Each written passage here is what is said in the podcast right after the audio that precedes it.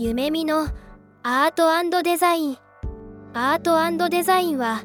これからのアートやデザインとその周辺領域にまつわる夢見メンバーの壁打ちの様子を外部にダダ漏れさせた生々しい会話が聞けるポッドキャストチャンネルとなっております。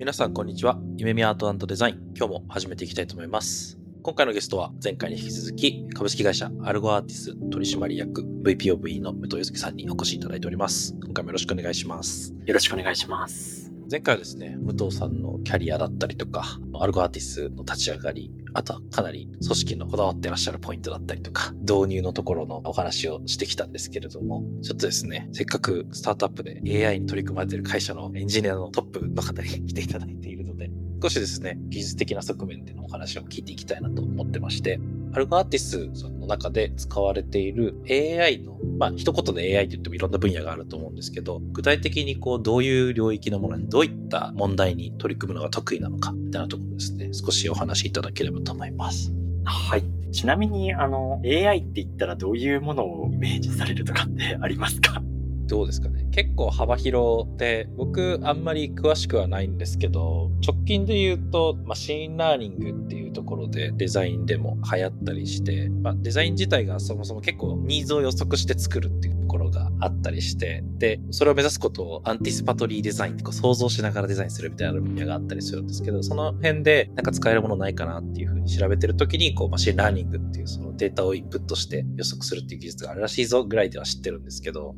なんかそこからあんまり深掘れてない。そう、すいません。ちょっと無茶ぶりな質問で僕は AI のなんかムーブメントが何回かあるっていうことと、あとはその中でやっぱりあの汎用型の AI と、あとエキスパート型の AI っていうところ。で、かつてはすごく汎用型、汎用型っていうふうにすごくもてはやされてたようなところがありますけど、なんかそういったこう大きく二つ分かれてるっていうようなイメージですね。ありがとうございます。いや、最初に結論からみたいなところで言うと、アルゴアーティスが使っている AI っていうのが、まあ、なんか狭い意味で言うと AI じゃない手法を今はメインで使っているっていうのがあって、ちょっとすいません、こういう質問をさせていただいたんですけども、一般に AI って言ってイメージするのって、それこそあの最近だとま機械学習とかディープラーニングとかで使われる深層学習とかの AI っていうのがすごいよく世の中でイメージされるものだと思うんですけど、アルゴアーティスが使ってるのは、そういうなんか機械学習とかディープラーニングとかそういうものではなくて、ヒューリスティック最適化って呼ばれているものを使ってます。この手法は、実は研究自体は、ちょっと正確な年数わかんないんですけど、20年前ぐらいには研究としては枯れてるような分野というか、一定研究が終わってるような分野で、その時にもう一通り出揃った手法を今、社会実装に使っているっていうのが、あの、アルガーティスの特徴になってで、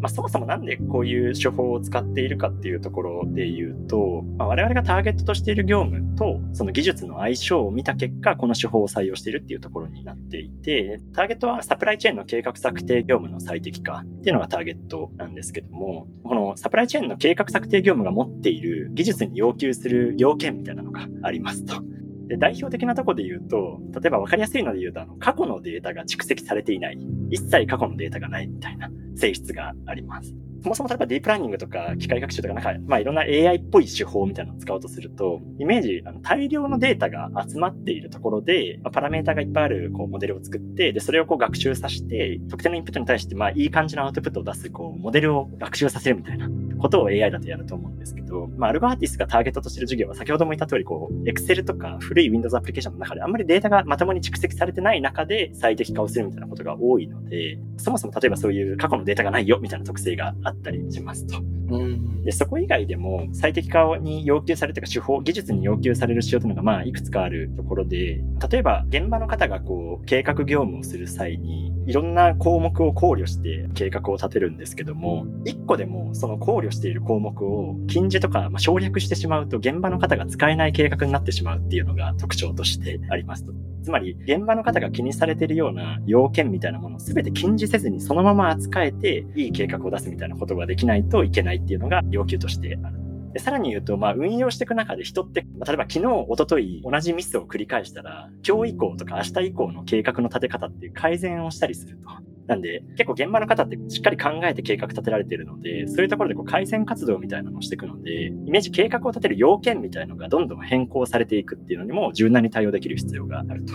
でさらに言うと、人から人にこう計画を立てたら実行する人に指示を出さなきゃいけないで、まあ、なぜそういう計画にしたかみたいなのを説明できる必要性とかも結構高くって、で、まあ当然あの最後にある性質としては、そうですね、業務の中でこう計画をこう実行まで回せなきゃいけないので、まあ、説明して伝えた上で次また変更があった時に計画立て直す作業が、ちゃんとその次伝えるまでの短いタイムスパンの中で実行できなきゃいけないみたいな。こういうなんかデータがなかったりとかいろんな細かいことをそのまま正確に扱わなきゃいけなかったりとかっていろんなこう要求が技術に対してされるんですけども、例えばまあ機械学習とかで言うとまあそもそもデータがないからできないよとか、あとはこう要件が変更した時にモデルを一から作り直さないといけなかったりして、まあ、要件の変更にちょっと柔軟じゃない面があったりすると。で、他にもなんか様々な手法があって、例えば昔からあるのと実はあの数理最適化っていう方法とかもあるんですけど、それだと今度こう禁じせずに扱うと、こう計算時間が簡単に発散してしまって、業務で扱える時間でいい計画が作れないとか、そういうところがあるので、まあそういうなんか全てを満たす、サプライチェーンの計画業務が持っているような性質に対して、まあ全てこうフィットする手法を、まあ、アルゴアーティストとして選択したっていうのが背景にあって、でそこで選ばれたのがあのヒューリスティック最適化っていう手法になってますと。で、まあそんな都合のいい手法があるのかっていうところなんですけど、まあ、ヒューリスク最適化って実は結構人間の考えるのと近いやり方ではあって、どういう手法かっていうと、問題は一切禁じせずにそのまま扱うんですけど、一箇所禁じする場所があって、それは何かっていうと、最もいい回を出すことは保証してないっていうのが性質としてありますと。うん、実際のアルゴリズムで言うと、例えばあの焼き生し法とかビームサーチとかいろいろあるんですけども、どういう考えでやるかっていうと、与えられた時間、例えば30分なら30分で決めた上で、その中で最も良い回を探索して、で、その時間の許す限り最善の回を提出するっていうアルゴリズムを利用しているんですね。なので、人も多分結構似たところがあると思っていて、例えば業務時間の中で、まあ、午前中は計画業務に使えるからっていう時に、午前中の中でベストな計画を立てて、で、それを採用する。それが本当に全体にとってベストかわからないけど、で、制約とか満たさなきゃいけない条件は全て満たす上で、使える計画を立てて、実行に回すみたいなことを人間でもやると思うんですけど、それのこう、機械版みたいなイメージで、なので、そういう探索の手法なので、過去のデータがたくさんなくても1回分の入力データがあれば、探索してこう、回を出せたりとか、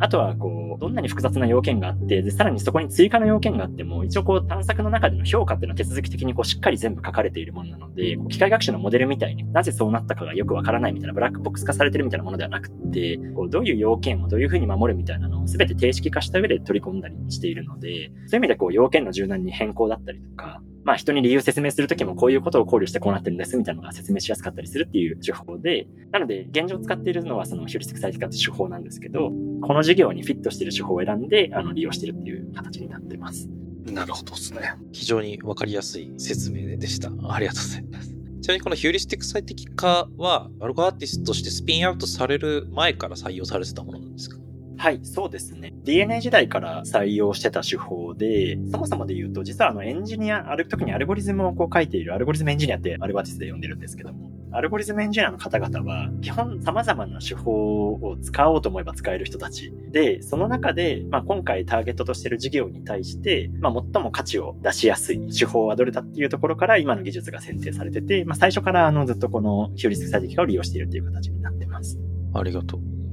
いや、なんかもう僕聞いてた時ずっとほとんどこれデザインと一緒だなってことしか思い浮かばなくって、普通にデザインする時も人がその AI の役割というか探索する役割を担ったりするんですけど、要求を聞いて、で、もう与えられたプロジェクトの期間と予算との範囲の中で、できるだけ良い回を出すために試行錯誤するっていうのはほとんどデザインと同じ活動だなみたいな風に思って、なんでこのデザインの分野でヒューリスティック最適化使われてないんだっけってちょっと問いめちゃくちゃあったんですけど、結構使われる場面っていうのは限定的というか、計画策定業務以外でも使おうと思えば使えるんですけど、先ほどのこう要件を満たす場面さえあれば。そうですね。むしろこう、幅広く使いやすい技術で、逆に特定の文脈だともっといい手法があるみたいなことがあるっていうイメージで、例えば画像解析系とかで不具合検品を自動化しますみたいな画像解析系の AI だったりとか、あとはユーザーの B2C で大量のユーザーのデータが溜まっていて、そこからこうレコメンドするみたいな AI みたいなところとかっていうのは、むしろこうヒューリスク最適化でやるまでもないというか、あのもっとこう、それに適した、例えばディープラーニングで、あの、しっかりこう画像解析の技術術を使って自動で検知するようにしましょうとか、そういう方が向いてたりして、なので、イメージだとこう、もっと向いている技術があるケースだと、そっちの方が成果を出しやすいことが多いんですけど、向いてる技術が何かよくわからないケースとか、とりあえずちょっと最適化したいんだけど、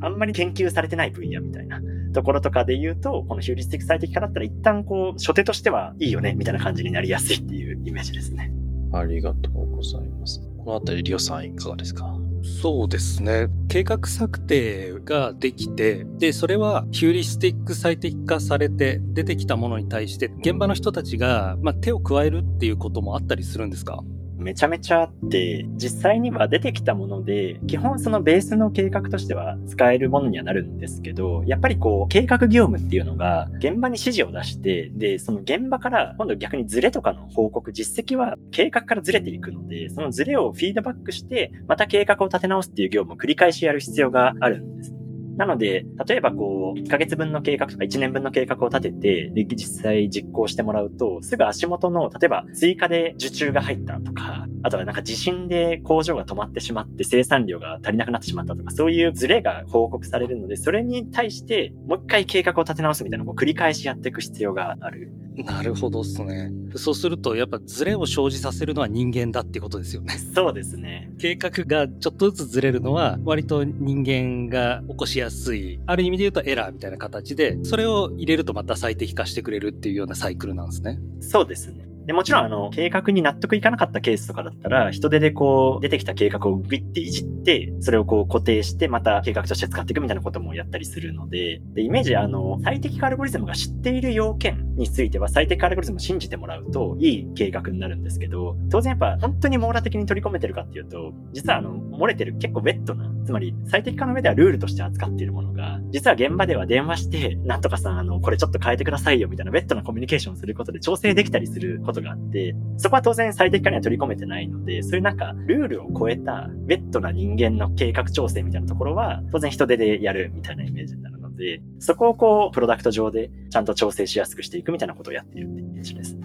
伺ってると、少し、その、完璧な答えが出るというよりは、まあ、ある一定の限られた時間の中で成果を出すっていうのって、会社で言うと優秀な人材と同じようなもんじゃないですか。では、そういったイメージだと、すごく人間の現場と、そのサービスっていう、まあ、非人間的なものが、すごくマージ逆にしやすいんじゃないかなっていうふうには思ったところですね。これは完璧な AI ですっていうよりは、少し流動的にソフトな部分があるっていうのが、実は現場としても安心感があって、いや、最悪こっちの方がいいと思えば改善してもいいんだよみたいな、その余白っていうのは結構面白いところだなと思うし、それこそ人型のロボットとかにしたら、すごく愛着とか生まれやすいんじゃないかなみたいな。確かに。いや、面白いですね。人型のロボットにするっていう発想はなかったので、ただ、おっしゃる通りですごい本質的なところだなと思うのは、もともと計画業務されてる方が、そういうなんか代わりに計画を立てる人みたいに代わりに悩んでくれる部分をこう最適化がやるっていう風になるので、実はあの業務が計画を悩んで立てる人から、こう部下が立てた計画をレビューする人にちょっと変わっていくみたいなところがあって、で、そこは実際に使われる方にこうヒアリングしても、その業務の全部を知らなかったりするんです。つまり自分が計画立ててる状態の業務から、こう今度はレビュアーとしての業務に変わったりするので、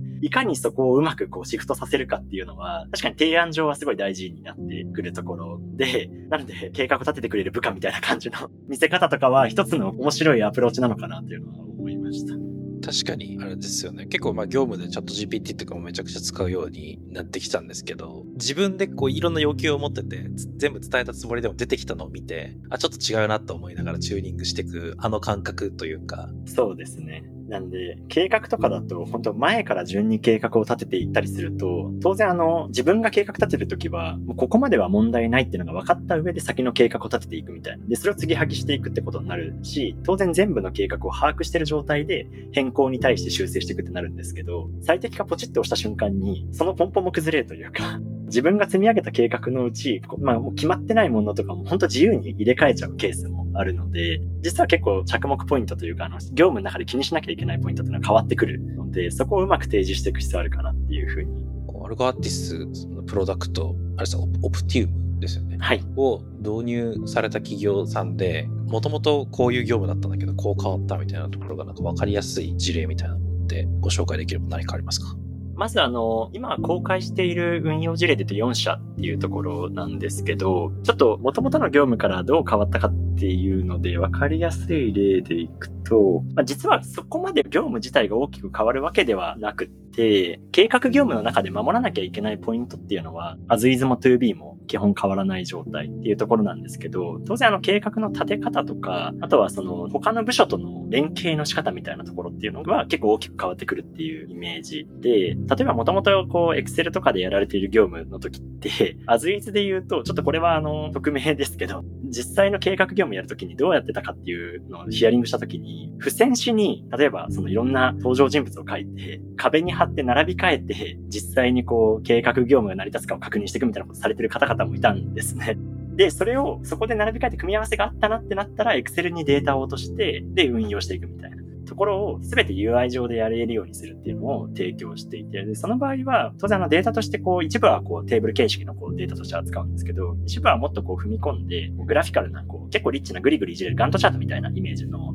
あの UI とかを提供して、で、Excel とか、まあ手だとやりづらいような、このデータを確認しながら別のデータを確認するみたいなのをやりやすくすることで、まあそもそも計画を立てる、人が立てる自体もやりやすくするっていうのはやれているところなのと、あとは、そうですね、他部署へのデータ連携みたいなところも、結構その散らかったデータを、例えば、もともとだとどうなってるかって、Excel で作ったデータを PDF にしてメールで送信して共有したりしてるみたいなケースも結構多かったりするので、で、そこをシステム上で、例えばま自動連携するみたいなところもありますし、あるいは CSV で書き出したものを共有しやすい形式にしておいて、そのまま連携先にもシステムを共有してしまって、すぐ連携できるようにするみたいな形で、結構こうインタラクティブな部署をまたいだような改善をしていくみたいなケースもあったりします。で、最適アルゴリズムが入って 一番変わるところっていう意味で言うと、実は属人性の排除が一番でかいとは思っていて、実際お客様の中で計画業務ってかなり難しい業務なので、全部分かってないとできなかったりするので、あまりにも難しくて、一人が職人的になってしまって、あまりに難しいから引き継ぎがうまくいかなくって、もう十数年その人が見てましたみたいなケースがあったんですね。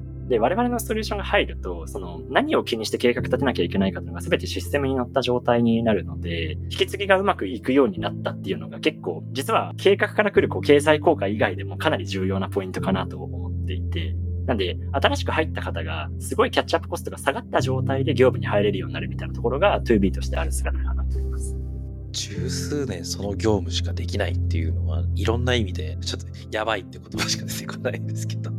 そうですね。でも本当にそれこそインフラを支えるような業務だったりするので、本当にこう、まあわかりやすい。先ほど出したあの東北電力さんとかの例だと、発電ができなくなったら地域一体が停電になるみたいな責任感の中で安定運用をされてるみたいな方々なので、生半可にはちょっと失敗してもいいからみたいなのがしづらい空間ではあるんですよ。なので、しょうがない反面、やっぱり将来を考えるとちょっと厳しいよね、みたいなところで、かなりでかいインパクト出せるんじゃないかなとは思ってるっていうところです。確かに。りょうさんの方から追加でありますか？そうですね。工場にいらっしゃる方とか、やっぱまあ属人性がまあかなり高くなるっていうところもあって、ただ一方で安定稼働っていうすごく重要な責任感の中で変えなくていいじゃんっていうのと、あとはイノベーティブにまあ少しこう AI を導入することで快適になっていく、まあ改善していくっていうところってすごくこう乗り越えるのって、まあ言葉で言うのは簡単だけど、でも実際やるのってすごい難しいだろうなっていうのは、なんか今日話を伺っている中ですごく感じたところだったんですけど、そこが一つの価値として明確に見出していて、それをやられてるんだなっていうのはすごく感心しつつ、すごく需要っていうかニーズが高いんじゃないかなっていうのは感じますね、やっぱり。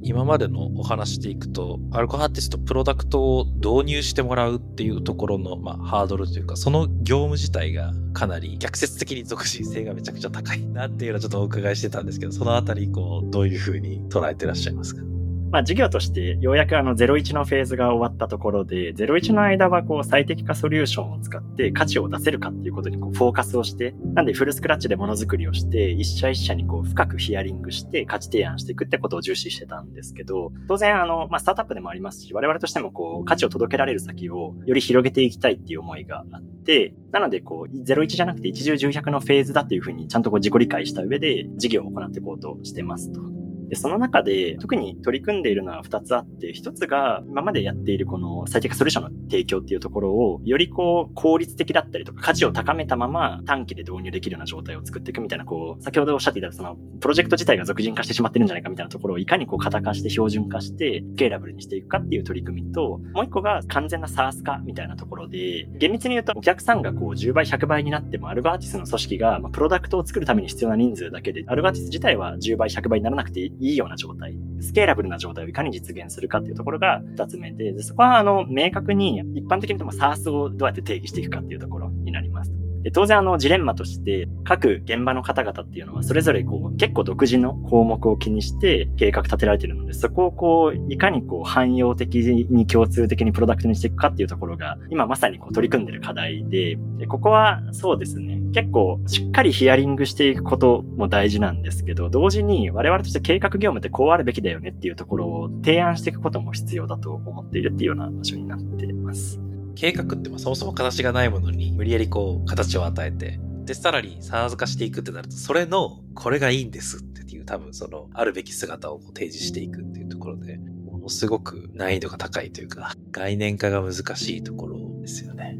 結構他の業界とか、それこそデザイン業界とか、なんていうんですか、IT 業界に学ぶことはすごい多いなと思っていて、計画業務ってフォトショップみたいな状態になっていると。で、これどういうことかっていうと、デザインのツールで、Photoshop と Figma ってあると思うんですけど、Photoshop ってローカルでこう、ファイルを作り込んで、それをこう、共有ドライブとかにアップロードして、で、いろんな人とそれをシェアして、で、またなんか他の人がダウンロードして使ってみたいな状態だったところで、なんか一個作り込むときにはすごいんだけど、コラボレーティブな仕事するときにはあんまり合ってないみたいなで、Figma って、まあ、それを解決したというか、まあ、それに対して、こう、コラボレーティブなデザイン業務に対しては、オンラインで同期的に、まあ、コメントとかをデザインのコンポーネントごとにしながら、コラボレーティブに仕事ができるという状態で、コラボレーティブなデザイン業務のあり方を変えたと思っていて、それは実はこのサプライチェーンの計画業務っていうあんまり聞き馴染んでない世界でも、結構同じことが起きるんじゃないかなと思っていて、もともとはこう、Excel ファイルとか、Windows アプリケーションなど、ある PC にインストールされた環境だけでやってたような状態なんですけど、計画業務って実はあの、計画立てたものをま他の部署にシェアしたりとか、あるいは上長から承認を受けたりとかで、かなりコラボレーティブな業務で、しかも計画がダメだったら、全体に対してじゃなくて、この部分のこれどうしたのみたいなコメントを PDF の中でやり取りするみたいなことをやってて、結構フォトショップ的な状態になってると思ってるんですね。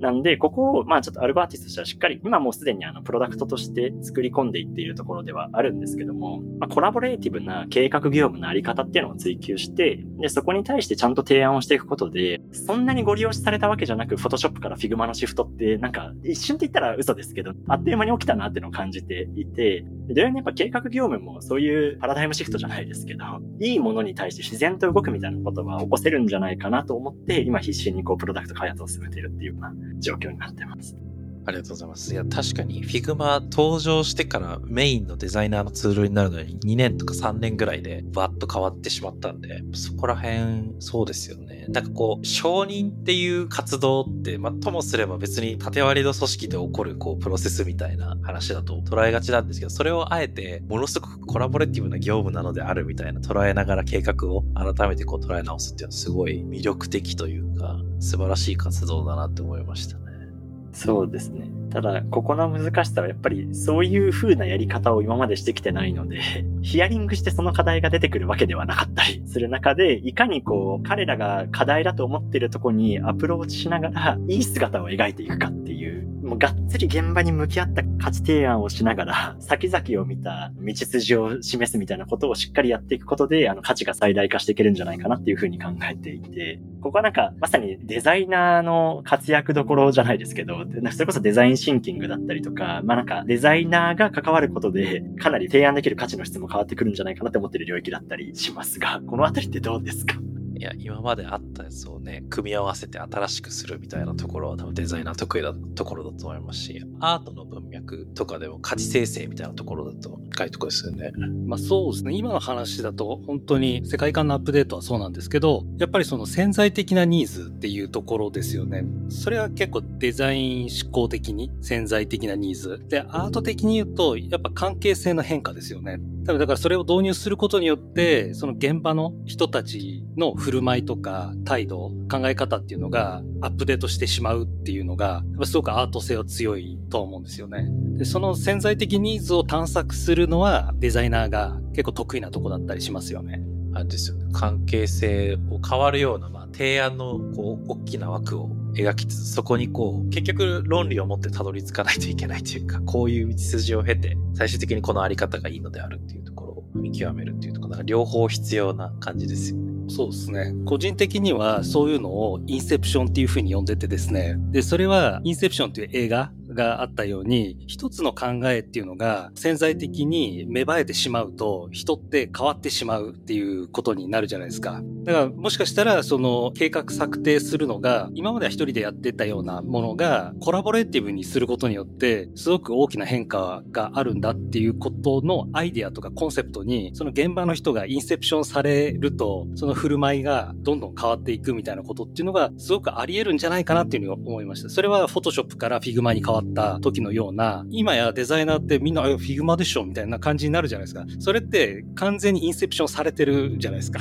そのコンセプト。コラボレーティブにデザインする方がかっこいいよねみたいな、いけてるよねっていうインセプションされてるんで、それって当たり前の行動になっていくっていうのと同様に、今後、それが業界で起きるんじゃないかなっていうふうにはすごく感じました。まさにそのインセプションっていうのがすごいイメージは湧きくなと思っていて、そのインセプションみたいなところをいかに起こすかみたいなところって、ともするとプロダクトアウトになってしまうっていうジレンマがあるなと。そこでデザイナーにとって話じゃないと思うんですけど、例えばなんかいろんな職種の方々がいる中でどういう体制を作っていくと、最もそういうインセプションみたいなことを起こしていけるような状態になるんだろうかっていうのは、なんか組織づくりとして結構課題に思っているところで、場合によっては例えばビジネスのメンバーがゴリゴリにこう仮説を立てて、で、いろんな人に壁打ちして聞いていって、て、プロダクトを作っていくみたいなこともありだと思うんですけど、やっぱりこうエンジニアのその新しい技術だったりとか、デザイナーのこのデザインシンキングも含めた、まあデザイナーとしての力みたいなのがうまくこう、それぞれが遺憾なく発揮される組織づくりができると、そういうパラダイムシフトみたいな、いあの、インセプションが起きるみたいなところがうまくいけるんじゃないかなと思って、今試行錯誤してるみたいなところで、デザイナー組織をこう、しっかり持ってらっしゃる本村さんとかから、どういう組織体制だといいんじゃないですかみたいなところが聞けたらいいなと思ったりしてるんですけど、どう思いますか？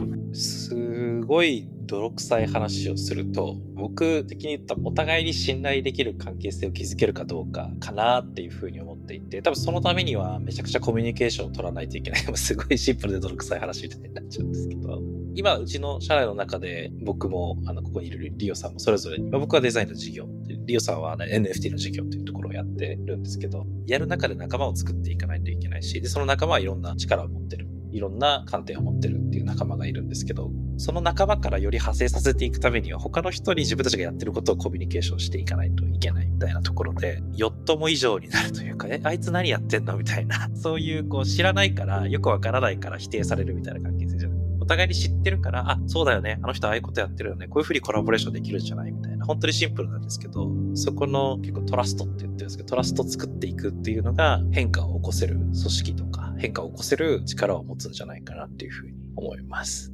前引用したことがある論文とか読んでると、そのチェンジメーカーとトラブルメーカーの違いはそのトラスト次第だっていう話をしてて、その信頼があるかないかでもう新しく入ってきてすげえなんか変化を起こそうとしてるんだけど、誰も知らないから、もうあいつなんか変なことやってる、壊してるだけじゃねえかよ、トラブルメーカーって食いつけられるんですけど、自分ができることをちゃんと相手に伝えていって、で、それを信頼してもらって、で、その信頼があるから一緒にやろうよってなった時に変化を起こせるみたいな、すごいシンプルなんですけど、結構大事にしてるポイントだったりします、ね。そういう時に信頼関係を作るためになんかこういう取り組みとかってあったりするんですか？結構シンプルなところっていうと定期的に喋るみたいな。まああの人って会えば会うだけ好きになるみたいなところがあったりするんで、喋るっていうところもありますし、あと逆説的にちょっと昔々このポッドキャストで喋ったプロミス理論っていうのがあるんですけど、僕は結構その人に期待しない、期待しないというか自分がこういう風にやるよっていう自分がやることは必ず約束守るでも逆に相手にそれを求めないというか、自分がこうやるからあなたはこうやってねっていう感じじゃなくて、自分はこれをやることに全力コミットしますっていう、その約束をどんどんしていくことで、相手が、あ、こういうふうなことをやってくれるんだっていう理解を得てくれるので、それベースでコミュニケーション取って信頼築いていくっていう感じですね。いや、でも、やっぱりこう、シンプルにちゃんとこう、世間話も含めてこう、コミュニケーションをしっかり積んでいくっていうことが大事。結局そこなんじゃない？知らない人の話聞いてもな、みたいな。なので、1話目のところで結構冒頭、お客さんとの信頼関係だったりとか、真摯に向き合うっていうお話されてたと思うんですけど、あそこがやっぱ結構今の、まあ、01で俗人化してるっていうふうにはおっしゃってましたけど、そこが今のアルゴアーティスさんが価値を発揮できてるところの、実はコアなんじゃないかなっていうふうに思いながら伺ってたところでした。ありがとうございます。はい。そんな感じで、ちょっと2話目も結構長く話してしまったんですけれど、りょうさん、この2回を通じていかがでしたか？そうですね。一番興味深かったのは、やっぱり導入っていうところの、やっぱりこう、橋渡しの部分ですね。なんかそういったところをどういうふうに工夫してるかとか、あとはまあどういった現状を抱えてる課題があるんだっていうところは、すごくあの共感しましたし、一番アルゴアーティスの価値のところですし、ただその導入後、もちろん技術的な変化っていうのもありますし、実際の投資対効果の部分でも改善っていうのは見受けられるとともに、やっぱり個人的にすごく思ったのは、従業員の振る舞いとか、まあそういったものすらアップデートできるっていう可能性。要するにまあそれが本当にパラダイムシフトっていうものにつながっていくんじゃないかなっていうふうに今日伺って思いました。スタートアップっていうことだけあって、やっぱ熱意とかエネルギーがすごいなっていうふうに思いましたし、まあそうやって業務に取り組まれてる姿っていうのはすごく何か僕もちょっと元気をいただきましたっていうところです。はい。ありがとうございます。ちょっと武藤さんの前に僕も挟んじゃうんですけど、いや、改めてというか、この ICC でお会いした時もかなり熱意感じたんですけど、この2話通じて熱意がまじまじと伝わってきて、かなり元気になったというか、モチベーション高まったっていうのは、ちょっと率直な感想としてあります。で、やっぱ僕たち、まあ、夢見っていう会社自体は、まあ、プロダクト持ってるわけでもなくて、メンバー一人一人が持ってる技術とか、ノウハウとか、そういったものを提供しながら、顧客に価値を感じてもらうっていうところをやってるんですけど、話を聞いてると、今も結構そこをこう結晶化するというか、すごく具体的なコンセプトにするっていうのをこだわってやってはいるんですけど、今日の話を聞いてると、もっとこだわれそうだし、もっとそのどう変化が起きるのか、客様の普段の業務の中にデザインっていうものを取り込んだ時にどう変わるのかっていうところもう少しこだわった言語化できそうだなっていうふうに感じたので、非常に勉強になりました。ありがとうございます。っていうところで、最後、武藤さんにちょっと感想を聞ければと思うんですけど、いかがでしょうか？はい。あの、本日はあの貴重な時間をいただいて、本当にありがとうございました。思いをこう語ることにちょっとこう時間を割いてしまったというかあの集中してしまってかなりこう熱意は伝えられたかなとは思ってるんですけどもやっぱりこうアルゴアーティスっていう会社が思いとしてはすごく魅力的な会社だっていうのが感じながら日々あの仕事をしているところがあってそれをこう少しでも多く伝えられたらなっていう気持ちで喋らせていただいてましてでまあアルガチの事業っていうのが今ちょうど本当に一重重百の課題があることは分かってそれをこういかにこう広くスケーラブルな状態で提供できるかっていうフェーズに差し掛かってきてる中で、ここまでこう、社会にこう広く深くある課題っていうのが、まあ本当に見えてきて、で、アルゴアーティスじゃなかったとしても、この課題ちゃんと真正面から取り組むべきだなっていう気持ちがあるぐらいでかい課題に、まあ今すごいいいメンバーが集まって、最適アルゴリズムを書いてるメンバーも、まあトップクラスの、本当に世界トップって言っても嘘じゃないメンバーですし、まあエンジニアも当然優秀だし、デザイナーも優秀なメンバーが集まっていて、ビジネスも優秀な人が集まっているっていう、すごいいい環境の中で、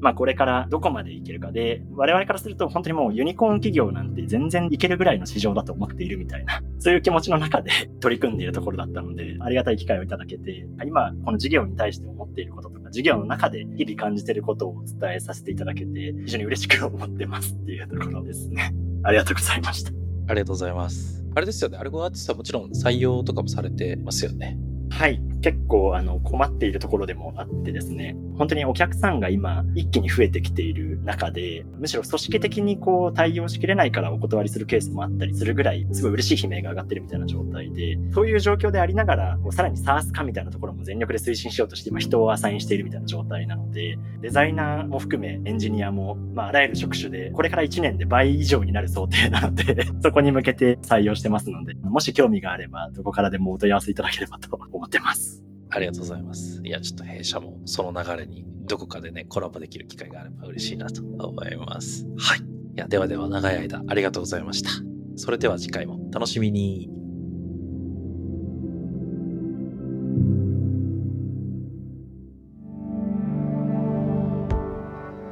今回のエピソードはいかがでしたか？聞いていただいた皆さんに少しでも何か新しい発見があれば嬉しいなと思っています。もし、夢見アートデザインのポッドキャストを楽しんでいただけていましたら、ぜひフォローとレビューをお願いいたします。最後に簡単な案内をさせてください。夢見では新たなデザインチームのメンバーを通年採用で募集しています。詳しくは概要欄のリンクからご覧ください。また、デザインインターンも春と夏に開催しておりますので、学生の皆様はそちらもご覧いただければと思います。それではまた次回お会いできることを楽しみにしています。